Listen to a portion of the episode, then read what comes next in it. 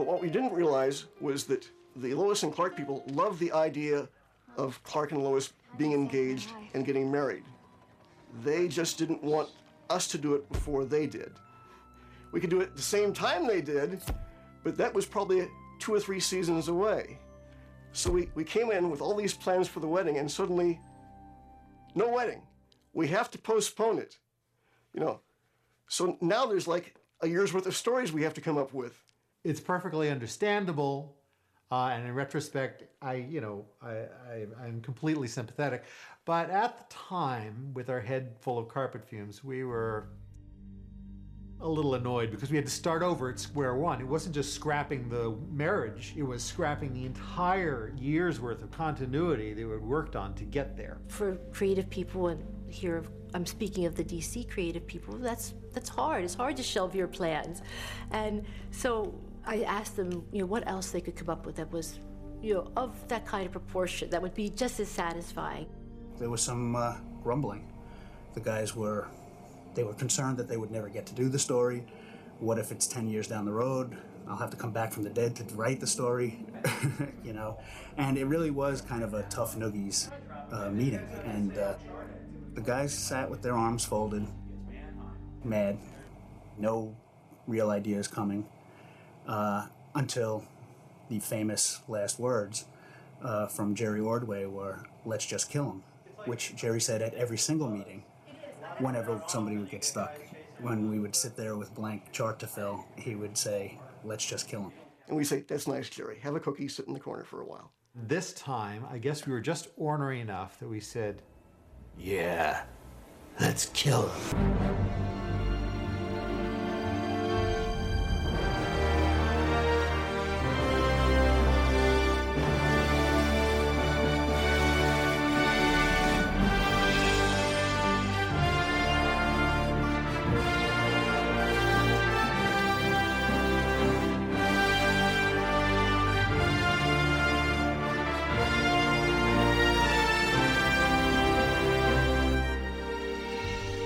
Hello and welcome to this special episode of And Why Not, looking back on 30 years of Superman 75 um, and looking specifically at the death of Superman on film. Those voices you heard at the top of the episode belong to Roger Stern, Jon Bogdanove, Jenette Kahn, and Mike Carlin, and were taken from the Requiem and Rebirth Superman Lives documentary, which is available to watch on the Superman Doomsday DVD Blu ray or at the time of this recording on the Warner Brothers Entertainment channel on YouTube. The 18th of November 1992 saw Superman number 75 hit comic shop shelves bringing with it the death of a comic book icon. The issue was the culmination of the Death of Superman story arc, which saw the Man of Steel fight the creature Doomsday over seven issues, culminating with his death in Superman 75. The cultural impact of the issue created a legacy that's endured for 30 years, with comics companies still trying to recapture that lightning in a bottle moment to this day. Film is not immune to this moment, the story being loosely adapted for Tim Burton's aborted Superman Lives film, before finally being depicted, again loosely adapted, in the DC animated movie Superman Doomsday in 2007. The story was then adapted in animation again in 2018, apparently more faithfully this time, in the film The Death of Superman. Although the Superman dying was loosely touched upon in Bryan Singer's Superman Returns, it wasn't until Zack Snyder's Batman v Superman Dawn of Justice that we finally got to see Superman die fighting Doomsday on the big screen. But did any of these films adapt Superman's death well? Did the creative changes they made do justice to the legacy of the story in bringing it to a new audience? Has it been adapted better elsewhere? Is it even possible or interesting to do a truly faithful adaptation of this story? In this special episode, we'll be attempting to answer these questions and maybe more as I'm joined by All Star Superman podcast hosts Alan Burke and Rob O'Connor to take a look at the death of Superman on film. Evening, gentlemen. How are you? Great, yeah. Thanks for having us here, Stuart. Uh, it's it's it's great to be back. It's great to be back on the podcast. Uh, I'm just sitting here enjoying a beer and looking forward to a, a good chat about Death of Superman and all its various incarnations. yeah, because I mean, sort of going back to the beginning, sort of, obviously it started with the comic, started this episode with the four of the people involved in the Death of Superman comic. Sort of where did the Death of Superman come to you in your lives? Were you aware of it at the time or was it something you discovered retroactively? Do you want to go first, Rob? Um, I I was not aware. I it, so Superman died, if for want of a better word, when I was three. Far too young to be reading comics. I discovered Lois and Clark when that first came out. Blah blah blah. the first uh, trade paperback I ever owned was World Without a Superman, uh, the cover of which is Lois Lane holding the cape to her face um, over Superman's coffin, and all the Justice League are in the background, including Batman and Robin. And I saw this and I thought, oh my god, Superman's dead. This is the coolest thing ever. Even looking at it at the time, I was like, I'm assuming this is just a story where Superman is dead and he has subsequently come back to life, which was the case, you know. Yeah. But uh, that was the first trade paperback I ever read, and it's a weird. I mentioned this in our Dan Jurgens episode. It's a, it's a weird kind of entry point because the um, the most iconic part of the story has already happened, but in a way, it's actually the most important part of the story because Yeah. it's how the world reacts to Superman's death, and you're learning about the kind of intricacies of Metropolis and all that kind of stuff. And I just thought it was such a cool comic, and I spent like most of my childhood wanting to read the other parts of it, but never being able to afford to get them or whatever. So uh, I didn't read the rest of it until I was much older, and absolutely loved all that too. Uh, but yeah, it, it has kind of a special place in my heart for that. It introduced me to kind of the triangle era of Superman, which is my favorite era of comics, and uh, it was the first trade paperback I ever had. So Yeah. it means a lot to me for that reason. And uh, Alan, what about yourself? Yeah, I was there at the time. I remember um I remember seeing it on the news. There was a lot of news coverage about it. Superman was going to be killed in the comic book. I didn't really read comics at the time. I was uh Christopher Reeve was really the, the those four films were kind of my only understanding of Superman at the time. Uh Lois and Clark, I don't think it actually aired at the time. The book I don't think it had aired in Ireland at the time the book had come out and I remember going down to there was no comic book shops around where I was uh, a local newsagents, Angela's Arch, and going in and getting a copy of Superman 75, which I have right here. I'll notice it there. My original. I it's one of the only things I don't I don't have in, in storage at the moment, but there it is. And uh, I remember reading it, and I thought that was the whole story. Like those 28 panels was, was the whole Death of Superman saga. And then I remember just being amazed by it, going down back down to the shop, and she kind of had like previous issues of Superman and Man of Steel and stuff that had come out over the previous years that people hadn't bought. And she was kind of, she, I would go down every couple of weeks and she'd give me a few, and but they were all over the place. Nothing was really in any kind of continuity. Uh, and that was really my first proper introduction to to comics. That and uh, Speeding Bullets by James DeMatteis. Yeah. And then I don't remember when I actually sat down and read the full sat the full book. I remember like seeing I remember being awestruck by like the the the the images of you know Doomsday's fist. Remember for the end of a couple of issues, Doomsday's fist would be Yeah. punching the wall and you know crying, crying, and the, the glove and the protrusions would kind of show or whatever. And then I remember reading it and thinking, well, I remember thinking it was very complicated at the time. It was hard to follow. There was a lot of kind of like I didn't understand certain things that had been done with, say, Supergirl and different characters and stuff because I, I hadn't read them in in in, in a certain in a certain order. Um, but yeah, it really was. And like Rob said, it's a great introduction. It's it's a weird time to jump into comics. Like you're dealing with for me, it was literally Superman being beaten to death. For Rob, it was kind of the aftermath of that and how the world reacted to that. But it really made us, us, and I'd say I think our generation at the time kind of want to jump back in and find out, well, who was this Superman, and you know what's going to happen after this, and uh, just kind of it, it is in a strange way a really great jumping off point into that what has become, like we said to Dan Jurgens in our in our recent episode, a kind of a modern golden age of comics. Yeah. It's actually Alan. Just on on that point, you mentioned kind of wanting to jump in, and I I always remember this one line in World Without a Superman where Jimmy Olsen says, uh, "Oh, we should contact that doctor who uh, retrieved the kryptonite bullet." That nearly killed Superman when Bloodsport shot him with a kryptonite bullet or whatever. And I was like, oh my God, that sounds so cool. and it, it was so funny because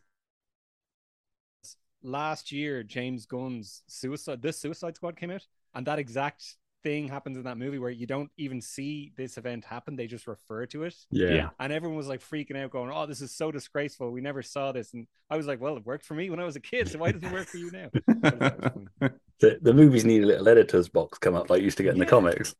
See issue twenty-seven That's it. or whatever. Because I always wanted to do Ed was.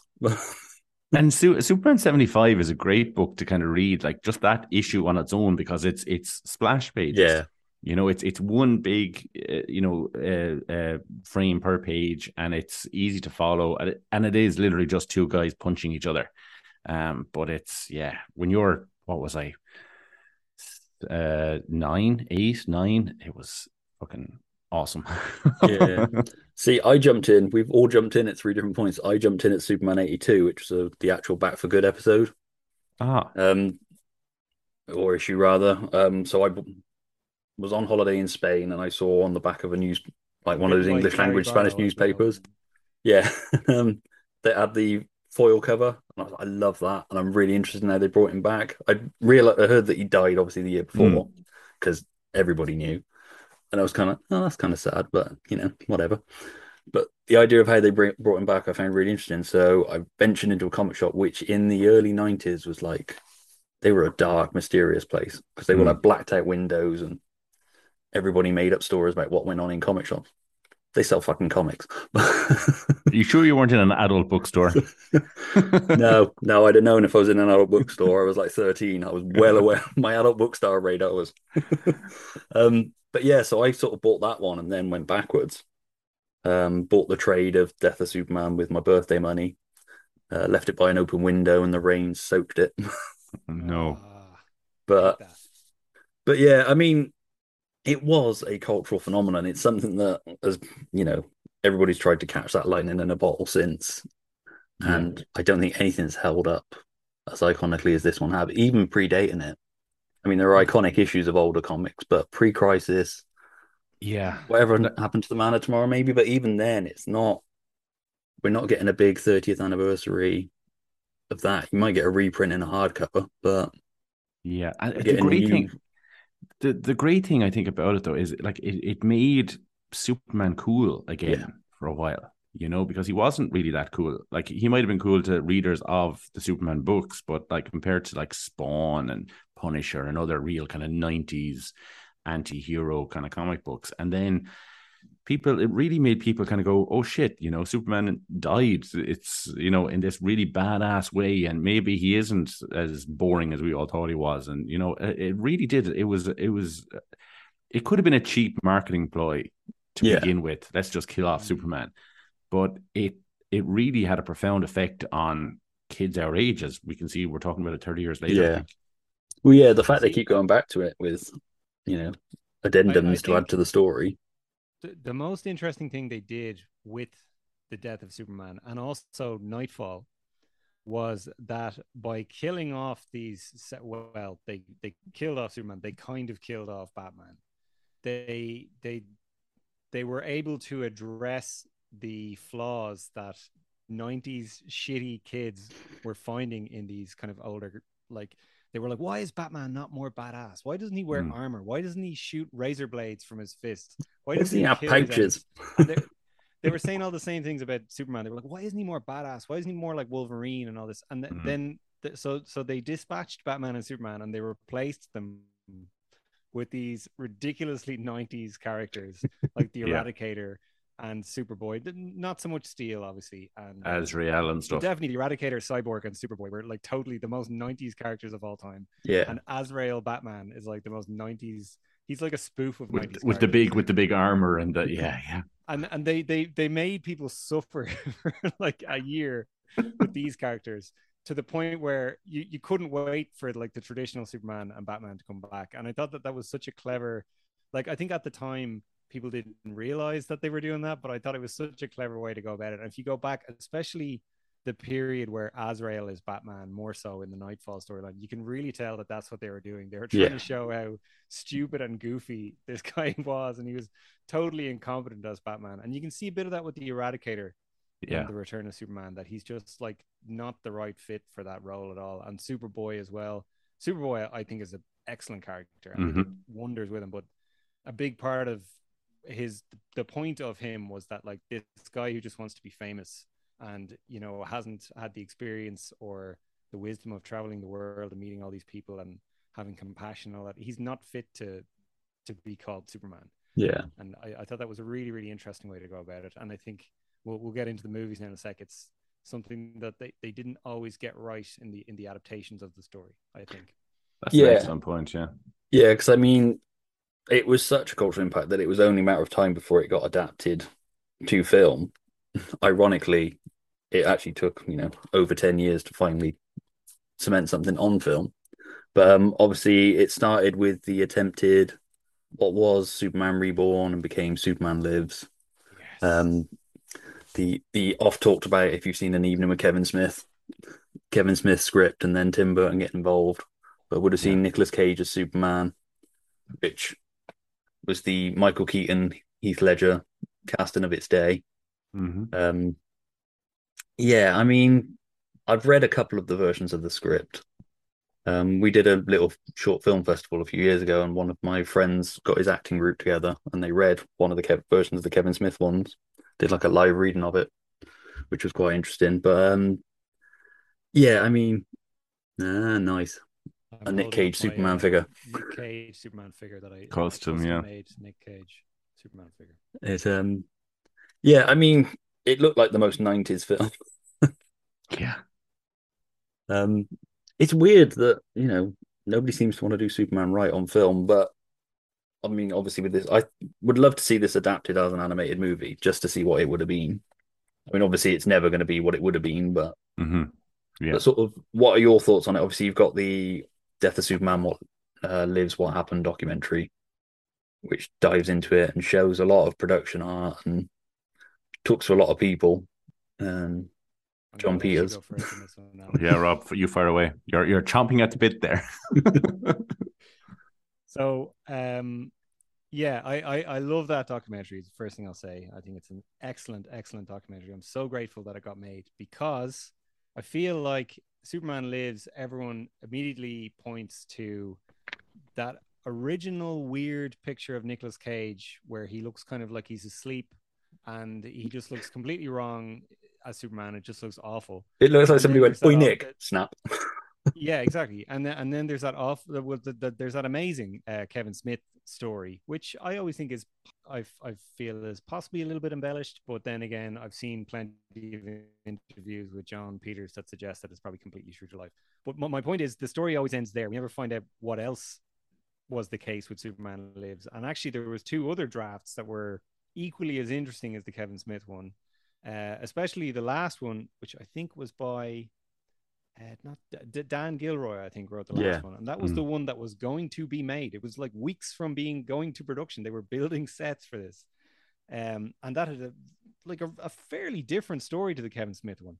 And um, you know, it had this whole thing about Superman having this companion that was with him his whole life called Kay, and it was kind of like this shape shifting Kryptonian teddy bear that like molded into this protective restorative suit after he died and there's all this concept art and like it sounds like it was going to be a really trippy like crazy tim burton movie. But throughout that documentary you get the impression that no contrary to popular belief tim burton was not just going to make batman and call it superman. He very much wanted to make a superman movie and believed in superman and he wanted to bring his aesthetic to the world of superman. And the more i hear about it the more i'm like god i wish this had been made. And like anytime I hear Nick Cage talking about Superman, I'm like, I wish Nick Cage had played Superman because every yeah. time we cast Superman now, we cast someone who either looks like Christopher Reeve or looks like the kind of traditional, you know, iconic concept of Superman, and and that's it. They never push the boat out any farther than that. Whereas you know, with Batman, you've had Michael Keaton, who looks nothing like Batman. You've had Christian Bale with Spider Man. You had Tobey Maguire. Like you've had all these weird actors play all these other characters. We've never really had a weird Superman. It's always just like, yeah. here's another beefcake, you know. Uh, whereas I think Nick Cage could have been, you know, maybe it wouldn't have worked. Maybe it would have. And honestly, I'm gonna go on the record here. That picture of Nick Cage in the more traditional Superman suit, which mm-hmm. this figure is based off, I think he looks better as Superman in that photo than Brandon Routh does throughout all of Superman Returns. There it is. that Superman is controversial. it is a better Superman costume than the one in Superman Returns. You can quote me on that. And yeah. the thing, the thing about Nicolas Cage that uh, like a lot of people forget is that he's this like uber Superman fan. He's like this. Yeah. His his son is named Kal El. He owned for a time at least a yeah. copy of Action Comics one. He was all in. I know. I, I can't remember the exact details, but I, I did hear Kevin Smith talking on one of his podcasts recently enough about how he was approached to make some kind of Superman thing for TV, and he was going to cast Nick Cage, and that Nick Cage was interested in doing it, but I can't. Was it an There- there- animated there was version or something? There was a series called Strange Tales of the That's DC right, Universe yeah. something like that. It was going to be a HBO Max series, and Kevin Smith was tasked to write and direct an episode, Mhm. and he was going to have Nick Cage as Superman in it. Yeah. And even the concept that he was talking about sounded really interesting and stuff. I think it was all about Bizarro and stuff, and it was it sounded really amazing. But yeah, uh, like at the I remember at the time because I remember kind of talk about it at the time and uh, having no interest in it, like thinking like I, I remember seeing Nick Cage thinking, that's nothing like Superman, and I had no interest in it. But it it's become one of these oddities. Like the older I've gotten, and with you know with um Jon Schnepp's uh, un- amazing documentary that I really really really love.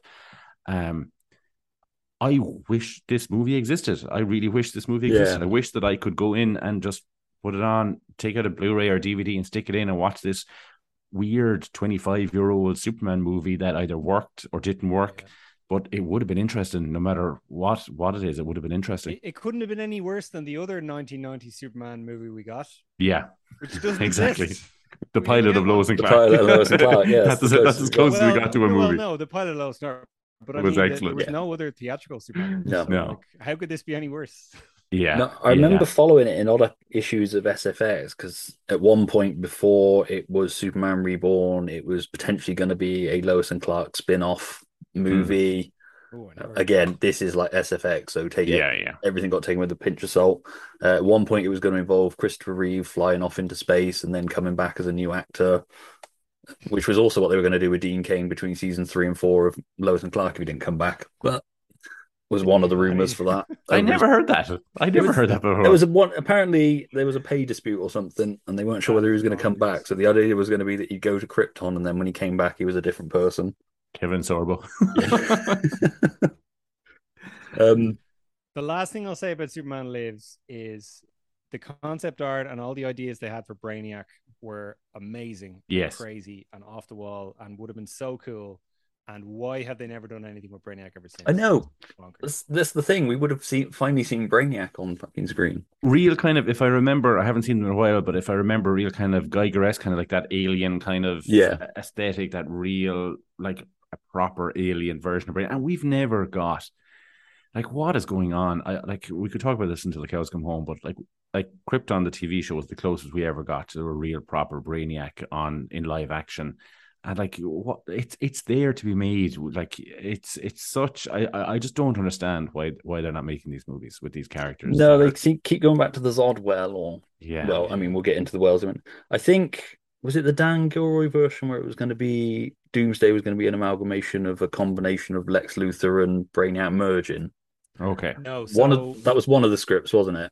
Well, yeah, you're you're you're mixing two things. There was a version of Doomsday where he was going to be this giant creature made up of all these different faces, and the, the That's right. faces would morph into the faces of people Superman loved. So Yes, be there was harder for him to Lois and- and then meanwhile later on in the story, Lex and Brainiac would merge into Lexiac, which was Ah, that's right. and their their head would spin around.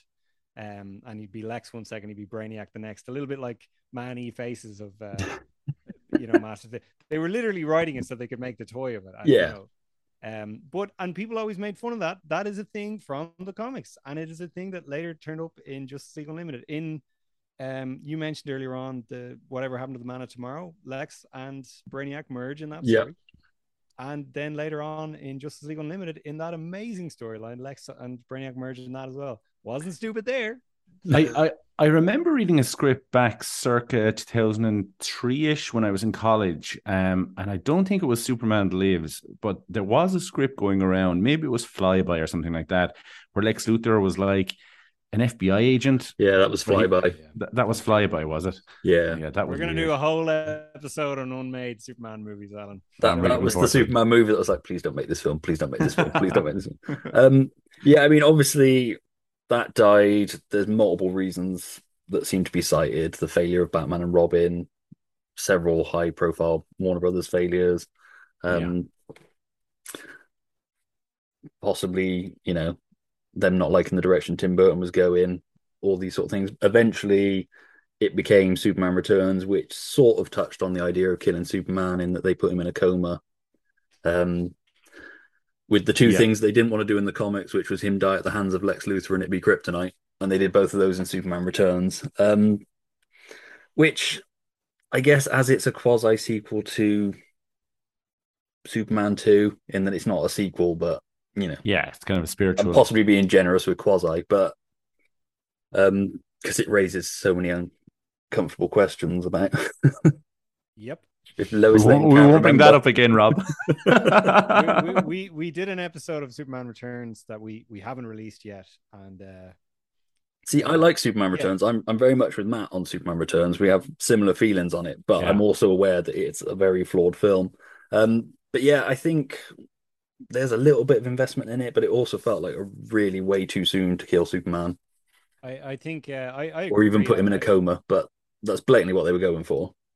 I, I think they they did a nice homage to some of the sort of funeral for a friend stuff where you have all these people waiting outside the hospital and there's a nice there's a very brief shot of Martha Kent Martha Kent, yeah, standing outside the hospital beside Ben Hubbard who gets nearly completely cut out of the movie. yeah. And he's kind of the surrogate Jonathan Kent in that scene and it, it sort of mirrors those moments in the comics where they're sort of watching from afar and they don't get to you know grieve their son the way they wish they could and I, th- I, th- I did think that was a nice touch when it came out at the time and it was it was kind of fun that they, they managed to squeeze in the death in there somehow. yeah. But it, it- the only thing with it though was it, it went nowhere. No, You know, it was just he was in the hospital for a few minutes, and and there was no explanation. He just woke up and flew out the window, and he's back, and then the film was over. It, it didn't really. It, it had well, no Alan, pur- on purpose. the third day he rose again because if in case you didn't know, Superman is Jesus, and every movie that Superman is in, we have to be told that he's Jesus. Really, I've never noticed. Yeah, they keep trying to push that, and I, I do. don't understand who that's for. It's yeah. Well, Christian and evangelical right. You can cut Because. I always grew up thinking he was Moses, but Well, maybe was. not. That, that's the thing. He was created by two Jewish Canadians, and then the American Christian contingent decided, no, he's actually ours. He's Jesus now. well, that's how Michael Olsen got to be a doctor in Batman, wasn't it? Uh, got to teach his course at university was that he asked Oh, somebody to recount the tale of Superman, then recount the tale of Moses, and the guy was like, "Yeah, right, you got your thing." You got your job. That's how it Um, worked in the seventies. You just pulled up your uh the, your shirt sleeves and you just said, "Buy gum." I've got an idea for a college course, and you march in there and give them your hot take that you talk about on a podcast in 2022, and suddenly you have you know eighty thousand dollars and tenure at a university. Imagine if they'd have had Twitter then. yeah, Um, but yeah, I mean, those failures eventually led to the animated movie Superman Doomsday, which was the Mhm. first of the DC direct animated movies, not including the Ma- the Batman the animated series Superman tie-in ones. Um, it's supposed to start a whole. Well, I suppose it did start a whole new line of DC animation. Um, yeah, I mean, that one definitely swung for, swung for the fences in that it tried to compact three massive, well, Death of Superman, Funeral for a Friend, and Reign Return into one 80 something minute movie. Yeah, yeah. Not wholly successfully, I thought, but again, what what are your guys' thoughts on it? I mean, Um, Yeah. I, I, I actually did um for anybody who wants to check it out. I, I did a deep dive episode review of this um version of Do- of Superman Doomsday on Nathan McKenzie's podcast, uh, Superman the animated podcast, where we where we dived into it, and I I remember picking it up in actually in a Walmart in Fort Lauderdale back in 2007 and seeing it on a on a shelf in in Florida and going, what is this? It had this kind of weird 3D cover on it, and bringing it home then and watching it and not really liking it. Um, like if you're a, if you're a fan of the books of the comics and stuff, like 80, 85 percent is just completely omitted from from this version, this this um, depiction of the of the of the story. But rewatching it for Nathan's podcast back, I think it was around February or March. Um, I liked it a lot more than I remembered. I liked it. Um, and like I said earlier in regards to Superman Lives, uh, like I wish Superman Lives was an actual thing that I could stick on and watch. I'm glad that it exists. Yeah. You know, it's the first DC AU movie. Is that no DC animated. Yeah, that's right. Yeah. Yeah. The the first DC animated movie, you know, it's they've been going on for 15 years. Some have been really, really strong. Some have been really, really weak. Um, like you said, it swings for the fences. It doesn't hit. It doesn't hit every time. There's huge flaws with it. Um, it completely uh, disregards the kind of whole, you know, return or reign of the Superman story. Like there, you know, there's no Eradicator, there's no real cyber. They kind of amalgamate Eradicator, kind of cyborg Superman, into one kind of a guy. Yeah. Like there's no steel or anything like that. There's no real funeral for a friend element to the story. It's very short. Um, I think the voice work and Heche, um, who passed away recently, uh, was not great. I didn't think as Lois Lane. Some of the dialogue is iffy in places. A real issue that I had with it, rewatching it, that I didn't remember. I never liked this thing where they have Superman sleeping with Lois Lane and she doesn't know that he's Clark Kent. Yeah. Yeah, I agree. Yeah, no, I never like that. It's so distasteful and it it It's just so not scre- Superman. it screams these people don't understand who Superman is. Yeah. And it's it's the same in the in Justice League as well, the cartoon Justice League. Yeah, it's and uh, I is it the same in in the in the Death of Superman movie as well? Maybe I'm trying to think, No, What- her and Clark are a couple, or a couple, but she doesn't Um, know he's Superman, so it's sort of like the comic, but, but uh, it's better. That's better than Yeah. than you know her, and, and they kind of get by it, kind of saying that she has like she she shows that she kind of has figured it out, but she hasn't had the confirmation and stuff. But I don't know. I just I, I really didn't like that element of the story. I thought that was that just left a bad taste in my mouth about. The yeah, again, I stuff. think they didn't were like trying to cram too much in Yeah, and possibly could have streamlined stuff like that better. I mean, a lot of the characters really seem out of place. I mean, Perry's Yeah. not right. Perry seems mean for the sake of being mean. yeah. Uh, Jimmy, I get that they're trying to show that without Superman to guide him, Jimmy becomes an asshole, but it just doesn't work at all. But it goes nowhere. Yeah, that's what I mean. It's just all of a sudden she pulls him out and he's back to He- being Jimmy again. he, he gets this job as a kind of a paparazzi kind of guy, and then it kind of just goes nowhere. But- And there's no driving force for him to go. It's not like Perry chewed him out and he was like, fuck this, I'm gone. Um, yeah, There's I also think- Sorry, where they were trying to be a bit appeal to an older audience. I think there's a meanness to it that they're mistaken for adult. Um, like Lex killing Mercy. terrible.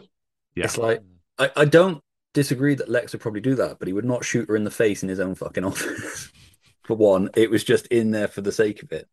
Luther would like it'd be like when he was cloned in the comics. He'd set Yeah. off a bomb and blow the people up, but he wouldn't actually like get his Mer- hands Mercy, dirty. Mercy knows all his shit. Yeah. like she knows all his secrets. You know, like I, I, I, I never, I never like. She's that. essentially Happerson, isn't she?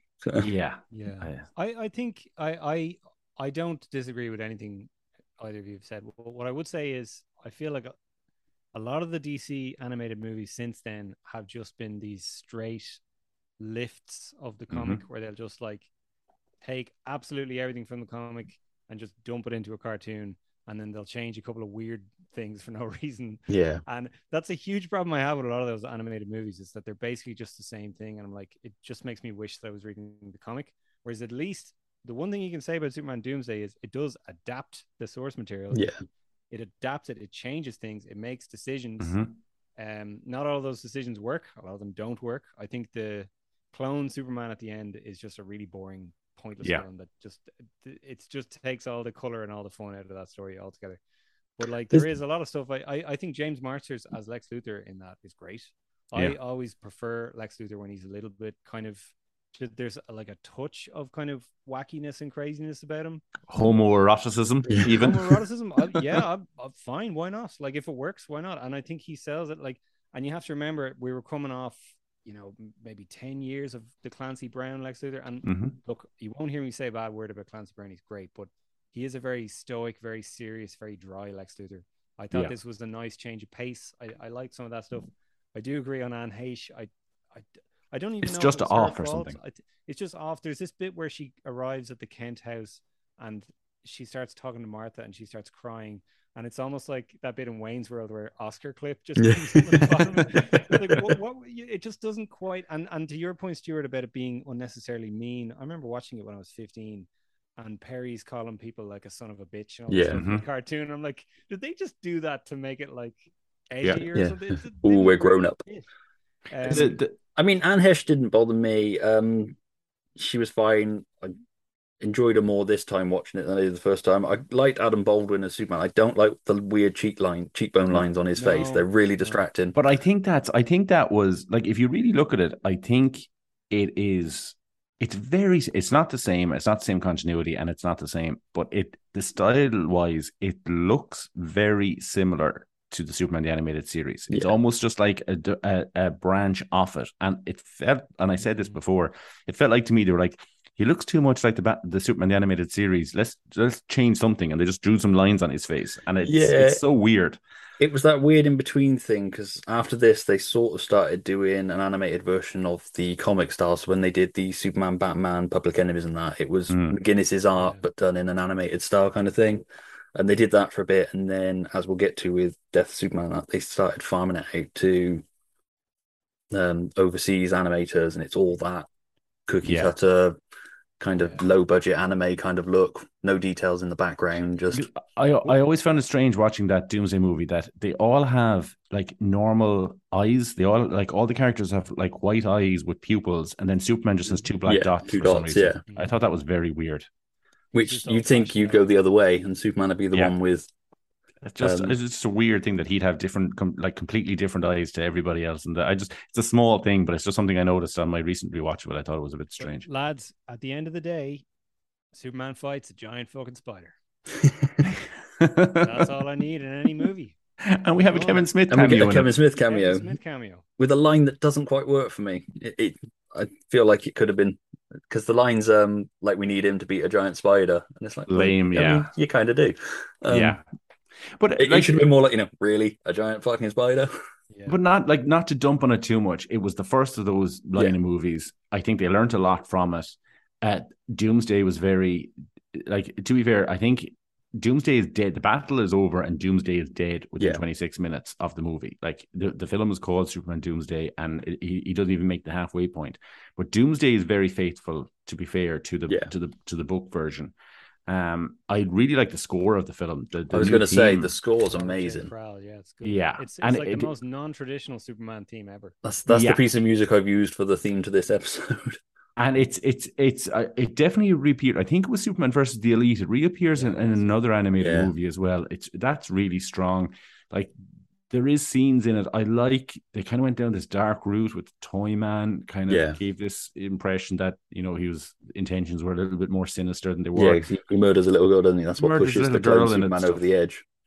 Which is dark. Like like the, there there are good scenes in it. You can see elements of of, of positive things in it, but just overall, I I, I don't think it, it, it worked as a whole. Yeah, I mean, like you say, it was the first of it, so you've kind of given a pass for that, and I will give that.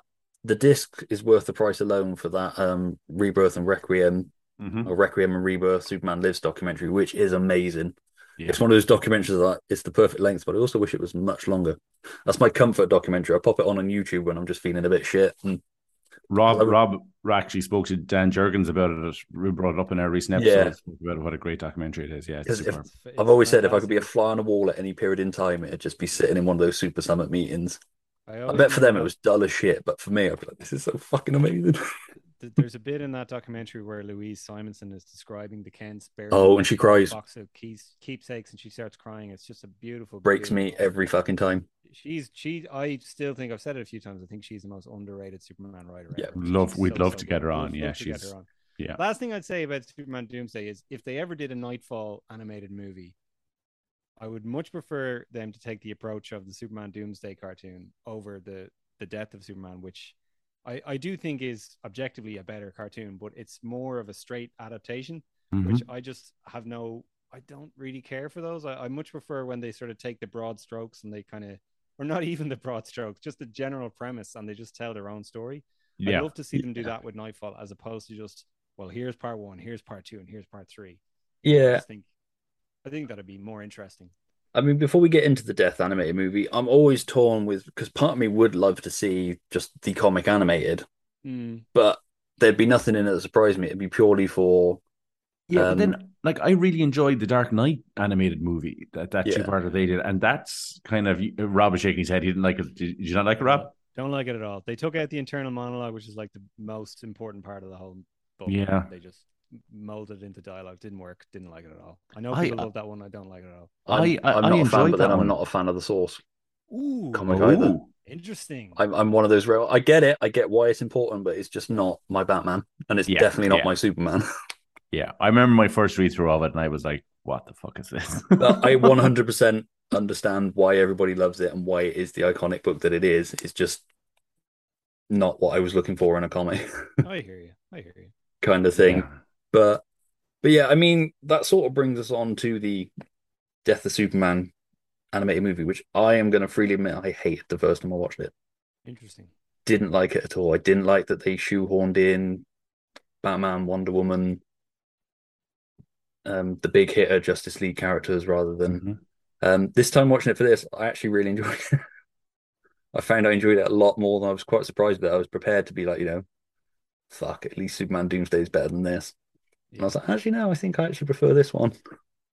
Eh, that that never really bothered me because I kind of knew why they did they did that, and that was because like because they had the the, the Flashpoint film, which I really thought was was one of the strongest entries Yeah. in that I series. still and need to see that one. Everyone says it's it's good. really I It really is. think it's it's it's probably one of their their strongest, if not their strongest one. And then they had this kind of you know new 52 universe for a couple of years a few years where it was all the characters and they were all connected and it was one ongoing story and Damian Wayne was in it and all that kind of stuff so i can see why they brought the characters in it would be weird if you watch them in sequence that Yeah.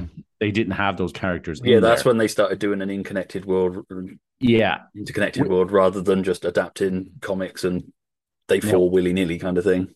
I hated most of those films. Like I think w- once you get over, once you passed the Flashpoint entry and went into that world, I thought that the quality just fell off a cliff. I thought voice work wise, animation wise, story wise, it just fell off a cliff. And I was really glad when they reset that with Man of Tomorrow um, last year, the year before. Um, but yeah, that that never that never really bothered me too much.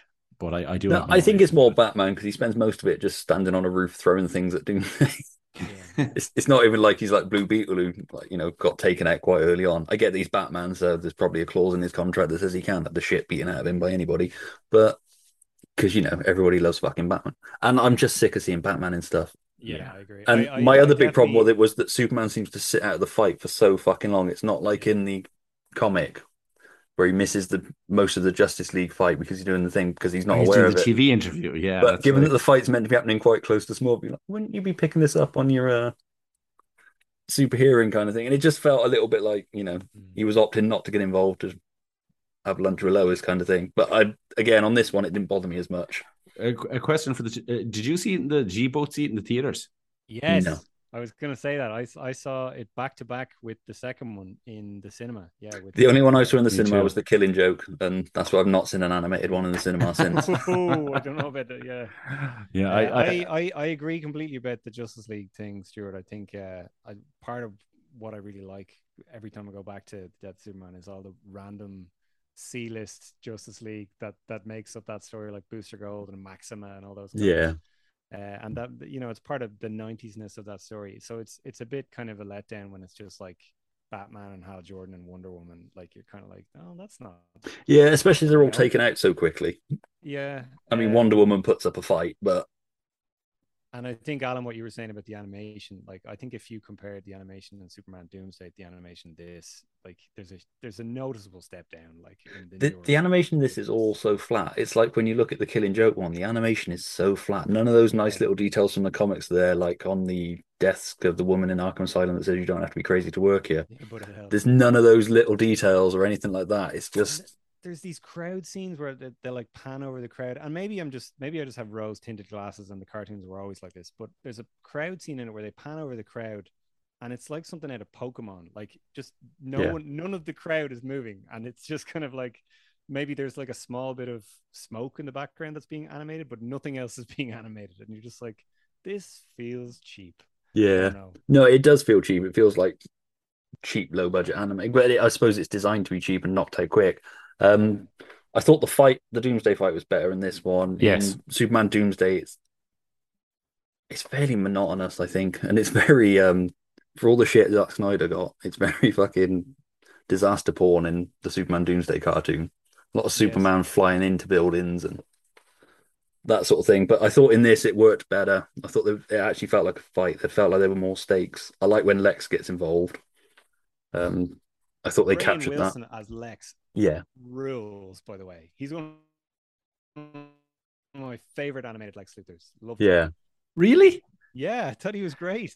I, I, I couldn't put my finger on it when I was watching it there last week. I, I was like, who who is this guy? And you know when it's on your mind, and then it, it I saw it in the credits. It was Rainn Wilson, and I don't know. I, I just thought it was a bit too much. Yeah. Whereas like James Marsters, like you said, kind of livened it up a little bit from Mike Mike uh, from uh, Clancy Brown. I thought that. Uh, I thought that it was just a little bit too far, but yeah, I, I really like Rainn Wilson. I, I I listen to a couple of his podcasts and stuff. I think he's great. Um, I really, I really didn't like the animation. I thought it, for all those films, I thought it was terrible. And watching the, the episode or watching the, the film there last week, like just the design of Superman, I Yeah. hated it. He's The costume, everything about it. This thing that he has where the, the costume kind of comes up to a point, Yeah. almost up to his knuckles. I'm like, how does he hide that when he's Clark Kent? Oh, uh, Well, that's interesting, Alan. That Okay. So this is the, the new Fifty Two costume is literally a nanotech costume. So like he's oh, I see. he's not technically wear he's wearing part of it, I think, under the Clark Kent, but uh, when, when he does the shirt rip, it like nanotechs all over his body, which isn't Fucking nanotech. It's not as fun. It's, like not in all those Marvel charming. movies where everybody just does this and their fucking mask comes off. It's like, I miss the days when they pull a mask off. I miss the days of, of Dean Cain kind of putting his arm through the door Yeah. of the of the of the toilet. They only did that once, but I loved that gag. yeah, me too. They did the nanotech thing in Supergirl in the later seasons, didn't they? Or it was like Yes. Yeah. suit, like put it on or whatever. Yeah. Yeah. I just I just think it's a boring design. There's nothing about Superman in his face or anything. I liked um Jerry O'Connell as Superman. I liked his um oh what's her name? Mystique. Name's gone from Oh, my head. Rebecca, uh, Rome- uh, Yeah. Rebecca Romijn. um I liked those two. I thought they had good chemistry, which is lucky because they're married. But um they certainly had more chemistry than Adam Baldwin and Anne Heche did for me. Um but yeah, it's just like I say, I enjoyed it a lot more than I did the first time. I think again, it rushes through the funeral for a friend bit for me. Mm. For me, that's always been the most interesting part. Yeah. I I think um when I was watching it, the, the thing that struck me watching it was it felt like there was a battle or a superhero action scene exactly every five minutes. Mhm. And I, I was kind of thinking to myself, is this some kind of thing where they like because it's for kids and they have to show it on Cartoon Network, they've they've figured out that unless there's like a fight scene every five minutes, the kids will just get bored. So Again, I just picture Jon Peters being like, "You've gone like five pages of that action beat." yeah and I, I i always maybe that's why there's less kind of funeral for a friend stuff because they were like well that that kid's just gonna be bored watching that you know yeah. which I which mean, is a shame too because you know if you go back and watch batman the animated series or superman the animated series even like there's so many episodes of those where the pacing like is so slow and like they take their time to tell a story you'd never do that now like kids would just get Yeah. bored they wouldn't let you make that cartoon there, you know Yeah, yeah, like yeah, that's that's that's an excellent point actually. Um, but yeah, it's but even like small things like see, I'm on, I have two minds now because Rob, you made a good point about why just why just make things exactly like they are in the comics and why not change things? Because I was going to say like even the things like Doomsday coming down on the meteor, which I thought was strange compared to the original story where he's found in a was a mine kind of a thing that he Yeah. breaks out of and I do like Henshaw's blind belief that Superman will save him. Yes, That was a nice thing for why Henshaw then hates Superman. and you can almost see him lose his mind. Yeah. Like, like they even like they depict that very well, where he just before he gets obliterated, you can see his mind kind of crack. And I really, I really did like that. I really did enjoy that. Now I didn't watch. I haven't seen Reign since I saw it in the cinema, the Reign of the Superman. So I, I did. I didn't the rewatch it follow-up. for this because I was just Yeah. focusing on the death sort of element of the. Well, on the topic of that, though, Alan, you, you know, I'm going to contradict myself. I was really, really pissed off watching Reign of Superman when uh, Reign of the Superman when it turns out at the end of the story that it has nothing to do with Mongul or Warworld, and I don't even think Engine City comes into No. it. I might be wrong. No. It's all No. just another fucking Darkseid plot. Yeah. Like, Yeah. we've all had enough of Darkseid. Put it to bed. Give it a rest. Do Yeah. something else. Like Yeah. that is one thing that, that was just unequivocally better in the original comic was all the Mongul stuff, Engine City. I all that. They had Green Lantern there as well. yeah, it's like what a waste. Just making a Darkseid again. Are you kidding me? I didn't like that. What do you What do you guys think the the mindset was beside uh, about redoing the death again after they had already done Doomsday in 2007? Like, do you think there I was think they discussion said kind that of they going? missed they missed the mark with Superman Doomsday. They wanted to take a second swing at it, and I think it was the 25th anniversary when that came out, 2018. So no, I think they missed the 25th slightly, but yeah, because it should have been 2017, shouldn't it? the, the, the absence of the four replacement Supermen is is felt in that Superman Doomsday movie, and it was worth making another movie just to Yeah. feature all of them. I think, and they did Superboy. Yeah. He's the one that sort of sticks out in my mind. I feel like they did him very well in the new one, and uh, I think Steel was all right. I've not seen Reign since I first watched it. 'cause like I say, I didn't want to Yeah. Well, rewatch it with this. Um, I'm I, I am like I said I am glad that that era of the DC animated movies has has come to a close and uh, it'll be interesting I think to see what they do going forward. There seems to be a lot. I used to be really keep on top of it. Now, kind of when I see one in Tesco on sale for a fiver, I'll pick one up. I don't yeah, really I tend to to pick As, them up when they're cheap yeah, because they're doing that interconnecting spine thing now, aren't they? Which yeah. is yeah. annoying for me because I like to keep my Green Lanterns with my Green Lanterns and my Supermans with my Superman. um, the OCD in me is like shit. Oh, I don't know. Um, but uh, yeah, like the Man of Tomorrow was good, so I, I, I like I'm interested to see where it goes. But yeah, I just I didn't like the voice work at all in this in this film. I thought it was like I they got that chap. Um, I can't think of his name. Jason O'Mara, I think he, he Yeah, plays Batman, Batman. in it. I just thought he was awful, awful bad. Um, but the there, only there was a, Irish actor to play Batman, and you're and I hate him. there. yeah, I'm begrudging him. I hate him. But uh, I, I, I thought the fight was good. I thought the, the the the the like you said, it was a huge improvement on the Doomsday fight. Uh, you really felt it. I thought, you know, the the the power of it and the the, glass shattering and the sounds of them flying and all that kind of stuff. I really thought it was, and I like that kill shot. I always thought my one criticism of the uh, Superman seventy five is I think the final blow is a little bit anticlimactic. I like what they did in Doomsday uh, Superman Doomsday, where he kind of grabs him and he flies up, and then he he kind of rams him into the ground, kind of drops him into the ground. Like I thought that was a bit, and I like this one where he punches him so hard that his neck kind of goes Linda Blair. Jeepers. I really enjoyed that. So Um, yeah, it never bothered me in the comic, I must admit. But then, I mean, we'll get on to why put a little bit when we talk about briefly touch on the radio series. But um, mhm. sort of before we move on to that, the Superman did eventually die in live action. Um, in Zack Snyder's follow up to Man of Steel, Batman v Superman: Dawn of Justice. Um, and I kind of feel they threw it away. yes, they didn't earn it, and they just threw it away. Because when I rewatched, I rewatched it. I didn't watch the whole film, like I said to you before we started recording. I just I couldn't bring myself to do it, so I just watched the Death of Superman bit. Um, it's more a Wonder Woman fight, to be fair. Superman seems to fly in, get punched out, then Wonder Woman has a fight. And to be fair to Wonder Woman's love in the fight. Yeah, I love that bit where she wipes the blood off her face and grins at him. yeah. Um, but it just and then it's fucking kryptonite. Yeah, yeah, that's that's exactly what I was going to say. The, the the two things, like, irrespective of the whole story so far, we won't even go into that. And General Zod turned into Doomsday. The two things that ruin the fight for me between Superman and Doomsday and make it not Superman versus Doomsday is the presence of kryptonite and Doomsday having heat vision. yeah. It's like, yes, what was so interesting about that original fight was it was just pummeling it was just punching and you know it was finally a creature that could physically harm superman because he was just so strong whereas Yeah. now it's just like well no there's kryptonite you know and oh well he's also got heat vision you know you can just blast him away it's like it's just less interesting i think Is it? I always wondered this though. I remember one, wondering this in the theater when I saw it and when I saw it afterwards. Is it that he just has heat vision, or were they trying to do some kind of a thing where the more you fight him, the more he can do what you can do? i don't know I don't know whether it was the General Zod element of it, i thought it was so just the that he was- Kryptonian element, um, Maybe. because he 'Cause I grows the, the bro- book- bones as he um as the fight goes on, doesn't he? Because he's sort of like a he looks like a Yeah. cave troll from Lord of the Rings. because in the book he gets he, he gets stronger almost the more he fights and the, he gets like the protrusions get bigger and he gets bigger and it's it's tougher so I, I always kind of took it as that but actually that makes a lot more sense that it's just the general Zod um genes yeah that makes a lot more sense Yeah. Um.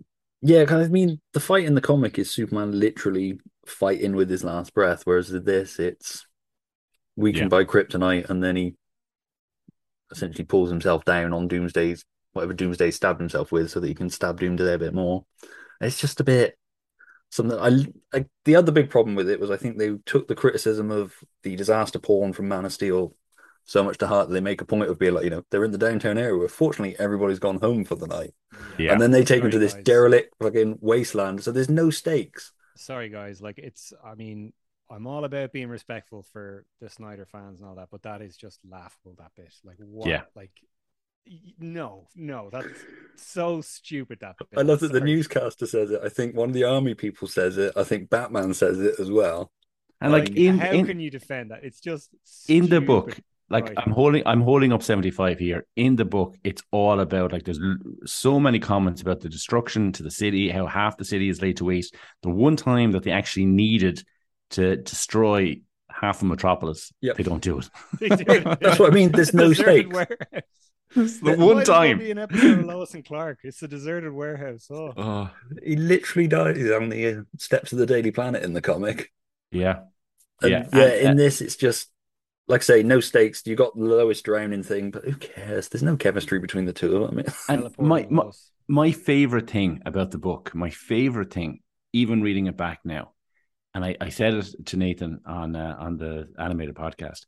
My favorite thing about it is the fact that you have this moment, and, and Dan Jurgens uh, made a, a point where he kind of referenced it uh, in our interview with him, where he said the most interesting thing about writing Superman is the choices that he's presented with. And the most interesting thing I think in the in the Superman book is the fact that you can see moments throughout the book where he realizes that he's going to be killed. Like Yeah. that this fight is different than all the other fights. And that in order to be Superman, like Superman is boring. If he can, it's easy to be a, a hero and it's easy to be Superman if, you know, 95% of stuff that can kill you, normal people, doesn't harm you. It's easy to stop bank robbers and, you know, be the big guy. But when you're actually faced with like making the decision, will I, can I still do the right thing when I know that I'm not going to come home? That's a huge, that's such an interesting aspect Yeah. of the book, I think. And it's completely omitted from the film. And Was it? And it's interesting for Superman because it's not a choice he has to make that often because he Yeah. knows he's invulnerable. Exactly.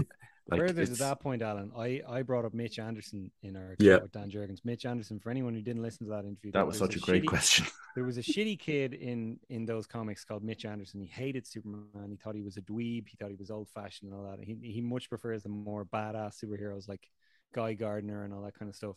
And there's this great epic moment where early in the story where Superman has the choice to he's chasing after Doomsday and he he's about to grab his foot and it's implied that if Superman grabs him now he will be able to dispatch him easily and the battle will be over. But in the back of his mind he can hear Mitch screaming for help because his family are caught in a burning um burning house. The house is burning down and Superman decides to go back and save them instead of stopping Doomsday. And it's the, the crucial Mm-hmm. tragic mm-hmm. decision that he makes that leads to his death. There's nothing like that in, in these no. movies. No. And like the perfect way to do that is Superman has to save Batman instead of stopping Doomsday. You know, the, yeah. the guy who's been trying to kill him for the whole movie, he now has to he now has to save him, but they, they don't do that. They just do just take that just take that Russian family from the Justice League movie, stick him in the Batman v Superman movie, and you know, problem solved. That's it. It's just like I say, there's just no stakes to the fight at all. You don't feel like he's fighting for anything beyond. I mean, they try and do it with the line about, you know, this is my planet too, or whatever, or this is my home, or whatever he says. You're my world, Lois. Uh, Yeah, But I mean, they- that's that's my big problem with those movies in general is that they tell you a lot, like you know, he's a symbol for hope and that, but they never actually show you any of it. And it's like, this is a Yeah. movie you're supposed to show me, not tell me. But whatever. if you Th- this- listen if you listen very carefully when when Henry Cavill turns to Amy Adams and he says, You're my world.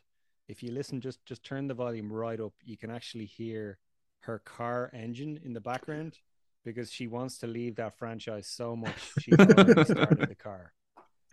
They they they missed the whole, the entire spirit of the fight. What made that fight? Like, it's not the fact. it- This isn't remembered thirty years later because he just punching a guy for you know a couple of issues of a book. It's the whole spirit of the fight, like that Yeah. whole Mitch Anderson stuff that Rob brought up. The whole, the entire thing of what you do. There's a there's a one of my favorite panels in the book, one of my favorite pages where he kisses Lois, Yeah. and the next page he he's he's flying straight at at Doomsday. Doomsday gets his. get you know Doomsday gets his. I'm giving him everything that he's got. I said it uh, previously that I always think of Doomsday as being like his Kobayashi Maru. You know, his unwinnable fight. What do you do? That's the test of the character, and I haven't seen it really in any of the uh, adaptations done as good as it is in the book. And I hate Yeah. guys who are like, you have to read the book. The book is better, but you have to read the book. If the book is better. It is. I mean, I think the other thing you've got is that era of Superman was there was so much continuity leading up to that point. Um, one thing I did like in the animated Death of Superman film was the bit with Bibbo, which instead of him being alone in his bar, he stood on the dock asking God why it was Superman instead of him. Yeah. So I that was love quite a nice adaptation from the comic. Um, I'm I'm so annoyed that when we had Marv Wolfman on the on the show, I never asked him about Bibbo. I Yeah. I love Bibbo. Actually, one nice thing I will say about Batman versus Superman, and, and one thing they did adapt that I, I thought was really lovely was when Superman is being buried. Yeah.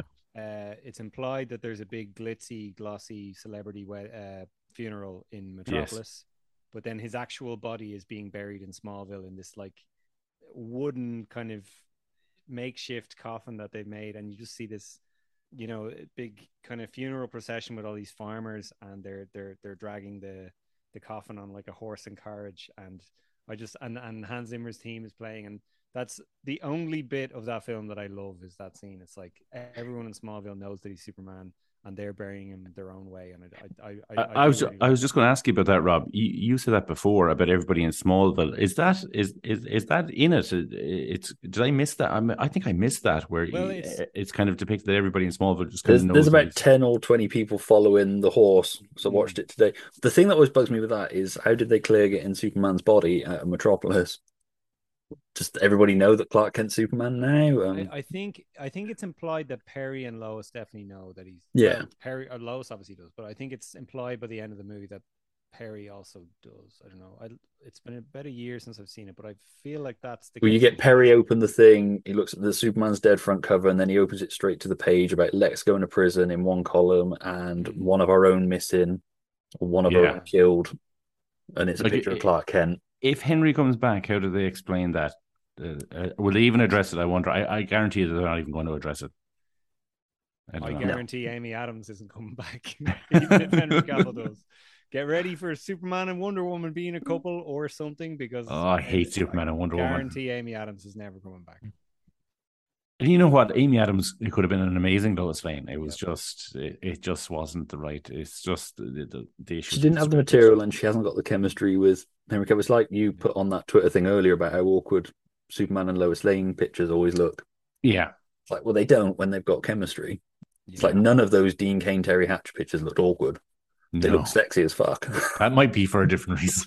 And- and- well, yeah, but credit- still, they had chemistry. I'm sure they did. Show, on the new show, I think they've got chemistry. Yeah. I think Tyler Yeah. Hoechlin and Elizabeth, and and she's like, I feel like she's a, a good bit older. I think she's like five or six years older than him, but they're still Like, he's young. completely convincing. Mm.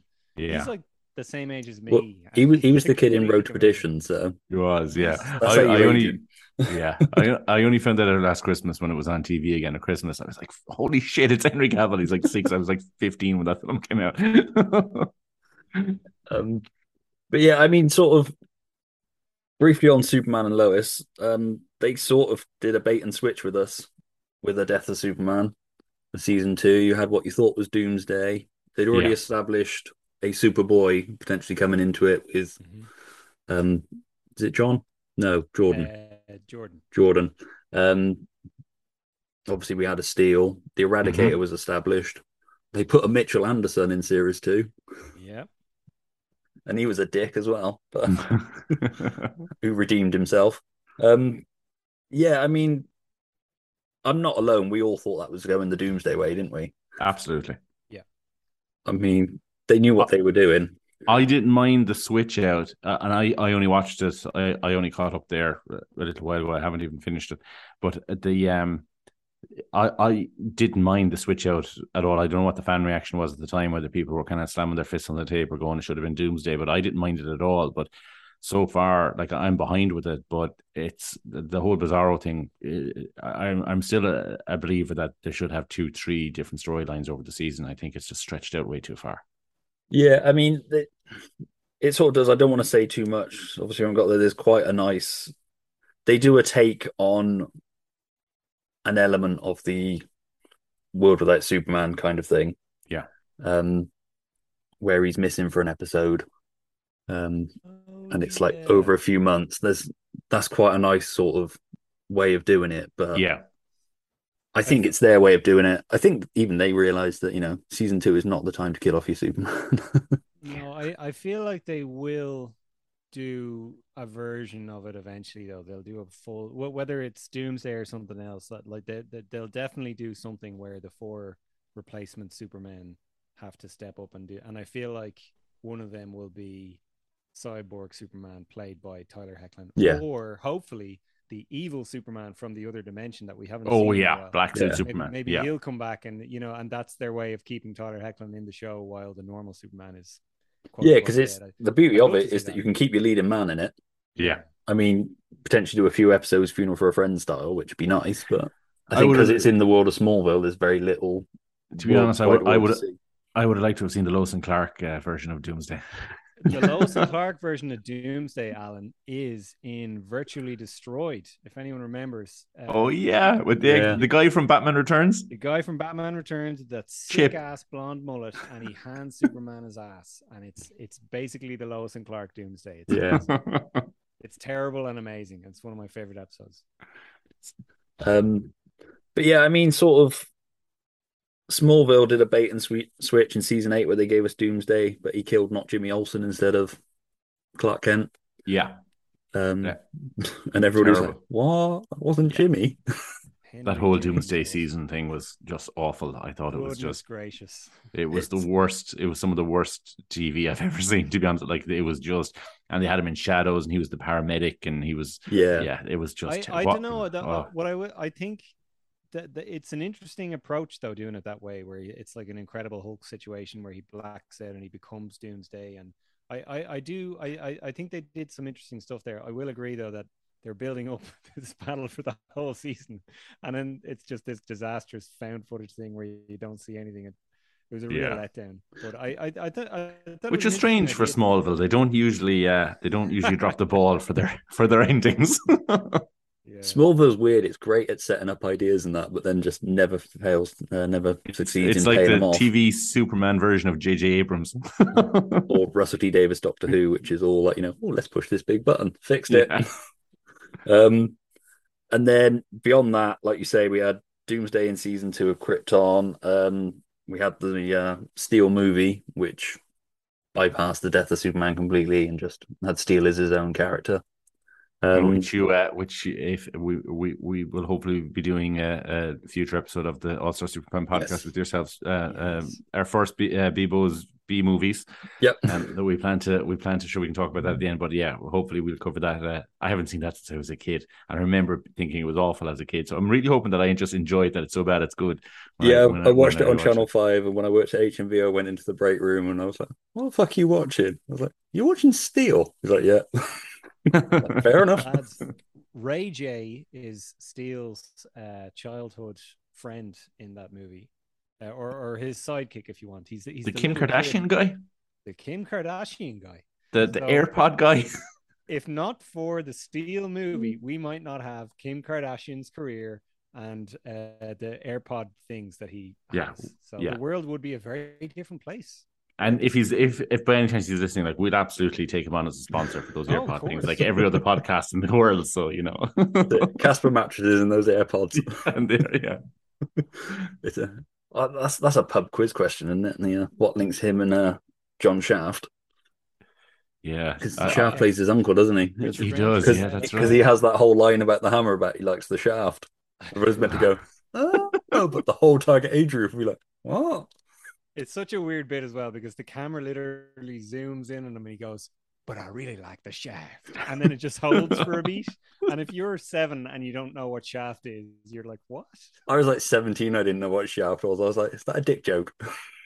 Yeah, God. Oh, I'm, I'm having flashbacks now. I'm having flashbacks to the guy who played the villain, just playing it Judd over Nelson. Judd Nelson, Nelson. over the top. Yeah. Oh God.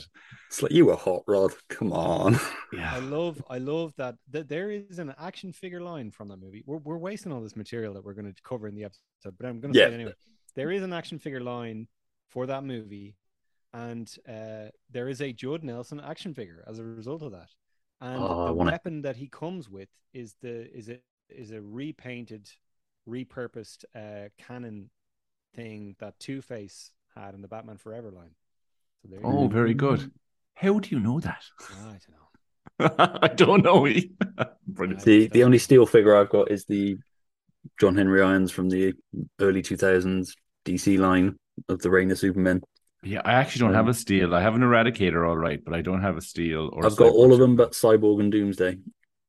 I, I, I don't have The Doomsday. Cyborg was impossible. Oh, I do, to I do. I think you had to send away for Cyborg, but I actually got they released a couple of years ago, or a few years ago, um, a Death of Superman figure set. Uh, Superman in mid battle, kind of final Oh, punch yeah, with, with- with Doomsday, and the, the suit is all uh, torn up and stuff. And I, I remember I bought it, cost me a fortune. I had to get it in from the states, and uh, I, I immediately put it into storage. I haven't taken it out yet or taken it out of the box, but I can't wait because it actually looked amazing in the in the display in the box. yeah, I got excited. I thought McFarlane had done one, but it's a Devastator rather than a Doomsday.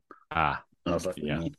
So, um, in addition to, I, I have my my classic uh, Kenner, um, Superman the Man of Steel steel figure, which is kind of the definitive steel figure as far as I'm concerned. He looks exactly as he did in the comics. He looks amazing. I also have a Justice League Unlimited steel figure, which Nice. looks exactly as he did in the in the cartoon. I also have a Shaquille O'Neal steel from the movie Steel. You're kidding me. There it is, right there. Uh, It's still it's still in the plastic. well, it's. I mean, I've taken it out, but I kept the box, and it's it's it's pretty good. That, that for such a shit film, they made some great great figures. Really, really good. That that actually looks kick ass. I'm going on eBay after this. Oh, I can't look have to stay off there. Can't Yeah, I do as well, very but- at the bottom of his heel, it actually says steel around the the kind of the corner of his heel, like like a like a Nike logo or something. It's it's great. It's really, really good. Awesome. That's, that's awesome. Did, And, did you um, get that in in, in adult eight years, or did you have that since like the nineties? No, no, I, I, I got it in recent years. Yeah, I thought- A I was a- weakness on eBay. Yeah, like so many toys I own. That's it. I, that whole Man of Steel line bypassed me. I saw it in Woolworths and never bought them because I'd gotten into Green Lantern at that point. I like casually liked Superman, but I wasn't in love with him like I was.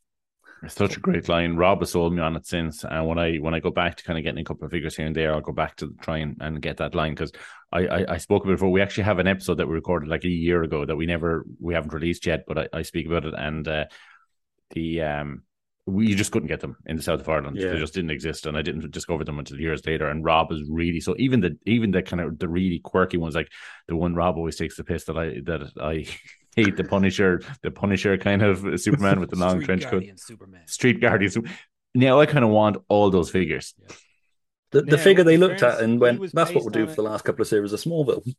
He was based. Uh, Street Guardian Superman was based on an Elseworlds comic. Yeah. So he, there was precedent for that figure. Oh, I actually didn't know that. Shitty ones. Yeah, there's other really shitty ones that are based on nothing, but that one is based on something. So you got to give him that.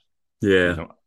Yeah, because that was the first line that had like conduit in it and Can't do it all. like all those characters. It was pretty good. It was Um, a great line, yeah.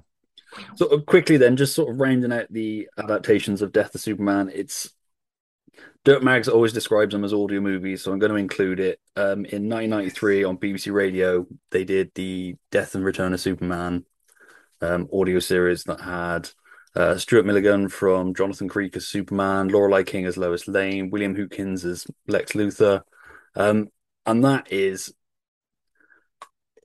it's pretty much as faithful as you can get. They change stuff because obviously couldn't get rights to certain characters, so Green Lantern's not in it, that sort of thing later on, and to tie it all down. But they condense all of that into two and a half hours, and they do it really well. Yeah. Um, I don't know how familiar you both are with it. I mean, I grew up with this. I didn't have a telly in my room growing up, so it was that and comics, and they're the voices I hear when I read the comics.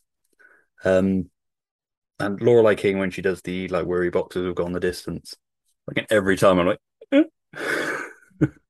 Have you uh, have you heard that Alan? No, I haven't. I never heard of it. All on YouTube.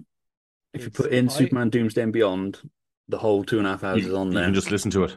Yeah, I, I would go back even further. There, it started with there wasn't there one called Adventures of Superman first. there was uh, Superman on Trial, which was the Oh, yeah. 50th anniversary special. Then they did Adventures of Superman, which adapts Man of Steel, and then the comics after it. Which I was disappointed when I went to the read the comics afterwards. that They're not the same. Oh, okay. It's like they've adapted it for radio and to condense it down because the Adventures of Superman happens in a tighter space of time than the Man of Steel six issue miniseries does because that's about ten years from Clark being eighteen to Mm. I think it's about six years over his time in Metropolis, isn't it? Um, from issue two to I, I highly I highly recommend all of those, especially the Death of Superman. It's it's it's fantastic, as you said, Stuart. It adapts it like really really well. yeah. It- it There is- is- there's bits in it because obviously it's Yeah. audio where he's like, you know, would you really be describing this? But it's Yeah. done in a way that you don't overly notice. It's only on Mm. repeat listening that you sort of start picking up things like, you know, Superman talking about these bony protrusions. It's like, who are you talking to, Oops? You're pointing a gun at me, and now you've shot me. No, uh, the, the- only thing that sort of bothers me listening to it is that it's clearly, you know, English actors doing American accents, especially the kid playing Superboy doesn't just doesn't sound right. Kerry Um, Shell, I think, isn't it? Um, no, it's lovely. The the bit I I mean, remember, the Superman and Lois Lane are both American. yes, yes, Um, William Hootkins, I think, is English, doing America, but he's great as Lex. Yeah, but he's doing the Australian. And then he does the Australian accent, which doesn't bother me. My, my favorite. I love when it slips when he's doing the um, gotcha speech to the dead Superman. my favorite bit in the whole thing, and it's I would nearly say I prefer it to the w- way they do it in the comic, is when they're describing the brain swap thing. That, for anyone who doesn't know, there was a period in '90s comics where Lex Luthor was a clone of himself, where he put his brain into His own son, essentially. younger- Of, of a younger clone or whatever, and they describe this, and it's like Happersen's kind of radio journals, or it's, it, it's, Uh, it's like- Dr. Dung describing it as he's dying. He's leaving a radio so message. creepy. It's so creepy and it's so well done. And It's when they say about his brain and it makes that noise, that sort of noise. It's like, uh, the foley art on it's amazing. How did you discover it, Rob? Or- I, I I'd kind of grown up hearing about it. I think, and I, do you know what? The, I'd heard about the Knightfall one, which Mm. the Knightfall one is my favorite of all those. Knightfall one's great as well. DC ones. I, I actually prefer the Knightfall radio drama to the actual Knightfall comic. I love it so much. And the guy who plays Batman in the Knightfall radio drama is Frank Cotton in Hellraiser, which is my favorite horror Ah. movie. So, you know, there, there's a whole bunch of reasons why I love that. But I, I discovered the Superman one through that, and yeah, no, it's it's really really good. And the William Hootkins playing Lex Luthor thing is fun because he was Harry Howler in Superman four, and he was uh, Eckhart in Superman Batman. as well. And he's the top men guy from Raiders of the Lost Ark. And the the Batman one as well. I should mention. Um, sorry to keep bringing it back to Batman. Uh, Michael Gough plays Yeah. Alfred. Oh, yeah. Yeah. In in that he plays Alfred throughout. It's his longest and most substantial Alfred role like ever. So uh, if you like Michael Gough as Alfred, He's really good in it as well. He really gets to shine as. Alfred. So Michael Gough plays Alfred in the Knightfall yeah. Yeah, radio Yeah. show. Yeah. How have I never heard about this? yeah, and he's he's brilliant in it. Like you're, you're I think he's Alfred in trial in um, Batman Lazarus Project as well. Yes, he is. I believe so. Yeah. Please, Um, have to check yeah, these no, out, tho- guys. those Superman ones are, are are great, and they they as you say, Stuart, they they cover like everything in the story. I, I'm I'm trying to think of stuff that they left out. Like, there's not that much really. Is There's not that much. is Obviously, they don't go into uh, Bibbo's not in it. They cut Mm. stuff like that. Um, but I mean, they cover from um, Lex faking his death, clone, uh, Clark revealing himself as Superman, Supergirl coming back as or Matrix Supergirl, which I really liked the Matrix Supergirl. I Mm. know a lot of people shit on it, but I really So liked it. I I. thought it was a great idea. Um, yeah, right through to the Return of Superman. Um, they cut out Green Lantern, obviously. Um, I think it's still Coast City that gets wiped out. Um, interesting. I, I don't remember them cutting out Green Lantern. I need to go back and listen to it. Now. yeah, no, it's Green Lantern's not in it at all. Um, I'm guessing because of rights to that character. I guess they had plans from elsewhere.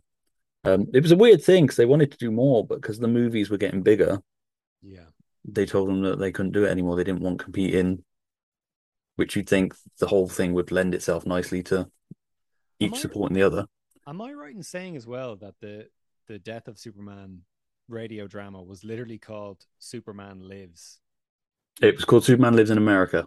Okay, right. They sold it as that in America. It was, it was Superman Doomsday and Beyond here. Okay. Um, but they were literally getting. So he was getting stuff from Mike. Dirk Maggs was getting stuff from Mike Carlin with notes being like, "Please don't let me see this in tomorrow's paper." Um, so he could write it so he knew what was happening. Because I think they were ahead, obviously, to begin with when they started doing Death. But by the time they got to Returns, they were, you know, pretty much running parallel as they were writing it. It's it's such a strange thing though that like that Mike Carlin would be sending stuff over for a British radio play basically of I think the, it all books.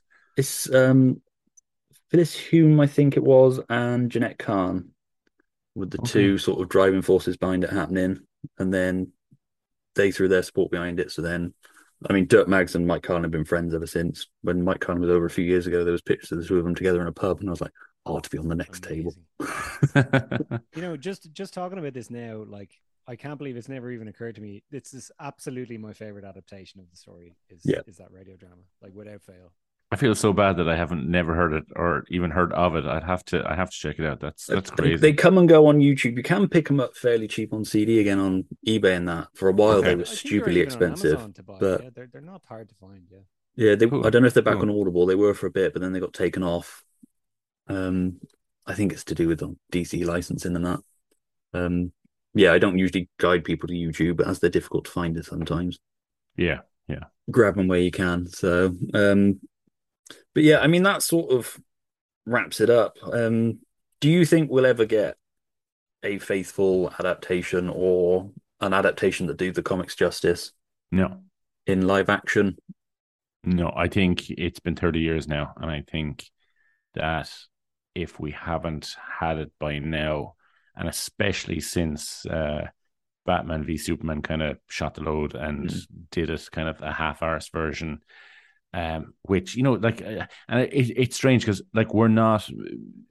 We're we're not the main cinema goers who just go and see the Batman v Superman movie. Like guys I work with who saw Yeah. the Batman v Superman movie, and they thought like it was cool and what it was, but like it, it could have been so much more when you when Yeah. you when you when you like when you're fans like people who listen to this or who listen to our podcast um and you grew up with it and you know the meaning of it and the history of it and to see the way they kind of just threw it in there at the end to just do it for the sake of doing it I think if there was any hope of us getting anything like a real proper version of it I think Batman v Superman uh, killed it Yeah, I yeah, I mean, you'd definitely be waiting for another reboot. New Yeah. timeline kind of. I've always felt Zack Snyder's kind of a guy who's like made a mood board out of comic pages and just stuck them up and was like, "That'll be cool, that'll be cool." Because you've even got the bit from um, Dark Knight Returns where a nuked out Superman is recharging himself in front of the sun. Yeah like, how many comic references are we going to throw in here? Yeah like, and pick one and focus on it. you're Zack. you're already taking so much from kind of like you know the the Dark Knight Returns or whatever. Yeah. Just to throw such another huge kind of element of the Superman history and into one film. I, I remember being in the cinema at the time and just being so angry and annoyed by it. Yeah, I mean, you need you said the Superman in that world wasn't a symbol of hope, as much they like to claim he was in Justice League. Yeah. It's like I got none of that impression from that film at all. But um, yeah, they. I think you're right. I think they did blow the load on it. I don't know whether they'll ever attempt another animated one, but I think, I, I, I think the Snyderverse did two things. It made people say, "I never want to see a Superman origin again. Yeah. I never want to see Superman die again." yeah, But I can't, I can't fully say that I believe they'll never try again, and I don't. I, I, I don't know. I, I feel like they could do a good version of it eventually, especially if they try it on Superman and Lois. I think that could be, even if they don't ad- adapt it exactly as it appeared in the comic. I think Doomsday is tricky, especially on a TV show with a TV show budget. Yeah. Like you're never going to be able to do a big rock monster with crazy bones like on a TV show budget, even if you like, unless they want to do like a Disney Plus level kind of budget or something like that. But you know, I, I I think there is a version of it that they could do really really well, and I think the main thing that a lot of people forget is Doomsday is not what makes the story interesting. No. It's all the other stuff around it. Yeah. It's Mitch Anderson. It's the funeral for a friend. It's the world reacting to Superman dying. It's all that stuff is great. And like Doomsday is just a big fight. Like you can do a big fight a different way. Yeah. You know, I, I I think there is a way they could do it again. I, I don't know if they ever will, but And I, I, I'm I'm not I'm not I'm not saying I wouldn't like to see it tried one more time. That's just just to speak to that, it was such an amazing time to be a Superman fan and to be reading those books. And like we spoke about it to Dan there recently again, where like the real world and the comic books kind of aligned there for a while. Like that whole funeral for a friend thing was happening in real life. Yeah. Like people were treating Superman as if because Superman had been kind of disrespected by comic fans and movie fans and everything for a long time. And then suddenly the world was like, you know, it's like when you lose your favorite toy or you, you know, you're, you know, and like there was real kind of real world mourning. And maybe I remember it, maybe I, I'm giving it more weight than what it was, but I really remember it at the time being like people were talking about it on the news as if Superman was a real person who had actually been killed in this fight. Like it was crazy. Yeah, it's weird. I mean, I can't remember the last time comics sort of made the news over here, at least. I Yeah. think the last time was possibly when they did the Batman RIP story, Yeah. when there Yeah, was a remember brief that thing on the news about Batman dying. I think that was the last time. Beyond anything now, it's all to do with the movies. I, Yeah. I remember that actually when when Batman died, they kind of tried to make it as big of a thing as when Superman died, and there there was like, you know, bookies slash odds on who Batman's killer is and all that kind of stuff, and it was in the Metro, and there was pictures of Christian Bale, and they were kind of going, we don't know if this is going to feature in the next Batman movie and all this kind of stuff. It was like, come on, guys. It, it didn't like I and I do I love a lot of that Grant Morrison stuff, but it didn't have the same cultural impact, even though they did try. No, I mean that was pure lightning in a bottle. Yeah. It was. I mean, it was born out of sheer chance. In that, you know, Lois and Clark didn't want him to get married, so they had to Yeah. scrap that entire year's worth of storytelling. Um, and like I said at the beginning, I think comics have been chasing it ever since, and just never been able to do it. Um, Well- Marvel's tried it, DC's tried it. But I, I tell you one thing, and it was never going to happen. But they never, ever, ever should have ever used Doomsday in comics after that. No, I 100% agree. As much as I like Yeah. Superman Doomsday Hunter Prey as a story, Yeah. Yeah. Doomsday, he's not an interesting character. There's nothing to him. No. It was a bit. I feel the same with Bane. It's, Bane served his purpose. There's definitely more You've got to a bit more Bane than wiggle room with Doomsday. Bane. Yeah. but Yeah. I, I, I- I think Bane is interesting in that they, they were able to have. I, f- I feel like the rematch between Batman and Bane was more interesting than the rematch between Superman and Doomsday. Is probably the way. because I I'd mean, that. Doomsday killed him once, or they killed each other for one. of Yeah. But I think. It's like, where can you go from there? It's like, Yeah. And I have to just say, I, when I, I opened up the book, I opened up the book again today, and like this, this final splash page Yeah. that they have in it is just it. absolutely beautiful. Like it's just so, such a great book. yeah, It's- yeah. I mean, like I say, lightning in a bottle, pure fucking magic. Captured the imagination of comic fans, non-comic fans, people who haven't read comics since they were kids. Did you ever play the game, uh, Stuart? Uh, I had a friend of mine had it, and I remember playing it, but I'm not a big gamer. I'm not very Yeah. good at games. They piss me off more than calm me down. It's like the amount of James Bond games I've bought because they're James Bond games and played once. I'm like, fuck this shit. it's like life's too short. If if I can't set it on like super easy mode, essentially things are dying in front of me instead of me having to do anything. Yeah, because we, we talked about it in our video. We did one of our early episodes of All Star Superfan was a, a game where we talked about all the, the various incarnations of uh, Superman in video game, and I know Rob is a big fan of that game. It goes Yeah, for stupid money now, so doesn't good. it? Yeah, but I I mean I've never played a physical version. I've only ever played it on Yeah. emulators, and it's it's just so much fun. You No, I was tempted to get it just for the collection, but Yeah. Actually- getting those prices. I was looking through when I was looking through the book. There's I, one thing I love about reading retro comics is the advertisements in the, in the Yes. comics. There's one for like a hook game, but there is actually here an advertisement for a Superman video game. Oh, I've played that one. The That's not- Sunsoft on the Sega Genesis, Superman Sunsoft. Never heard of it. I don't think we covered that one, Rob. Did we? I, I think I mentioned it briefly in that episode. It's kind of like a Super Mario type thing. You're jumping around. Ah. It's, it's not great. It's not as good as the Death of.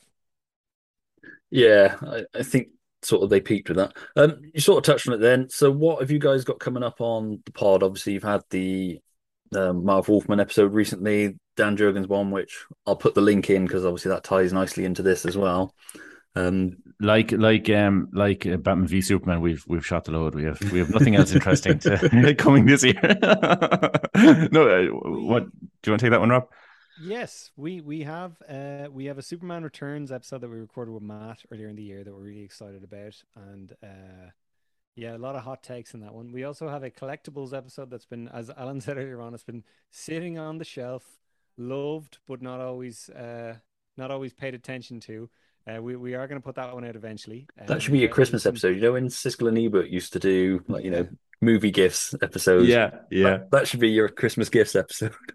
There's some really, really funny kind of recollections and stories in that one that I, I I'm really looking forward to people hearing that. Yeah, one. me th- too. those are our big two, and I'm honestly, Stuart, I'm really, really looking forward to looking back on Steel with you. yeah, I same. think that'll be a lot of fun. We were talking to uh, Zach Moore as well recently. He's going to come on and do. He came on back in February, I think, and we did a kind of a deep dive into the character of Bizarro. And Zach's going to come on and do one uh, a similar episode, but focusing on Lex Luthor. Awesome. So um, we're looking forward to that. But yeah, we're going to kind of keep it kind of solo and just kind of friends Yeah. of the podcast kind of thing. We're we're kind of done with guests now for the year and stuff. Um, and we've had some great interviews over the year and stuff. But we want to kind of do a couple of more solo ones and get friends Yeah. of the podcast on and stuff. And we'll get a we'll get some kind of a Christmas special episode out as well. So yeah, it's great. Awesome. That's cool. No, I really look forward to those. I really enjoy it. I um say I listened to the Dan Jurgens one today because it downloaded after I'd gone to work yesterday. So I was like, I was like, oh, I can listen to this. Oh shit! but fortunately, there was a Lois and Clark on there, so I was like, let's get me Superman fixed that way. Yeah, and Um, Matt, we were saying that we were saying to Matt that recently, like Matt's coming to the end of his journey as well with his podcast is is coming up quick. We we uh we feature on a very um what should be a very fun episode of, Yeah. of Matt's podcast coming up there. Um, me and Rob and a couple of other people uh, contributed to a special kind of episode that we recorded there short uh, a little while ago. So we're really looking forward to people hearing that too. That'll be that'll be a lot of fun. Yeah, I said to Matt, I'm not, I'm not ready to accept that it's coming to an end yet. it's all, it's been part of my life for so long now. But much like the show, I can just revisit it and Yeah. Yeah, and I think he he announced during the week that he's starting his um uh, Birds of of Prey. Always hold on to Birds of Prey, or sorry, no, sorry, Legends yeah, of Tomorrow, yeah, Legends yeah. of Tomorrow. Apologies, apologies. Um, so yeah, that'd be good. So I think I think Matt, like he's he's he's sad to see it kind of that era come to an end, but I think he's he's looking forward to New Horizons as well. So uh, we, we wish him all, all wish him the best of luck, obviously. yeah. And there's there's always excuses to go back every once in a while. Just Yeah, get clean from it for a little while and and yeah, go back to it then. But no, um, yeah, no. Cheers for doing this. I really enjoyed it, and like I say, I'll put all the links in the show notes for where people can find All Star Superman and all that. And um, yeah, that's pretty much it for this episode. If you've enjoyed me talking Death of Superman on film in this episode, why not check out the Omen to That podcast, in which I'll be on a special episode crossing over with this one, where I'll be talking more focused on the Death of Superman comic with Damian, Dennis Whittle, and myself, uh, all discussing the comic on that episode. Um, the episode's going live the same day as this episode, so I will put a link to the Omen to That podcast in our show notes so you can check it out there, and hopefully it'll be live when you listen to this. Usual things, follow us on social medias, just search for And Why Not Pod. Um, we're on iTunes, or whatever it's called now, Apple Music, Apple Podcasts, Google Podcasts, um, Good Pods, Acast, all those ones. Uh, yeah, like, subscribe, all that usual nonsense. Um, but yeah, there's only really one way to end this episode, and that's with Lorelei King as Lois Lane reading Lois Lane's news report from Superman 75. Thanks for listening, and thanks for coming on, guys. Thank See ya. you. Bye. Love it. Like weary boxers who have gone the distance, the combatants collided in one last explosive effort. In the years to come, a few witnesses will tell of the power of these punches, that they could literally feel the shockwaves. Others will remember the enormous crater that resulted from the sheer force of the blows. Most will remember this sad day as that on which the proudest, most noble man they ever knew finally fell. But for those who would be his friend, those who would call him son, those who loved him, it is too late.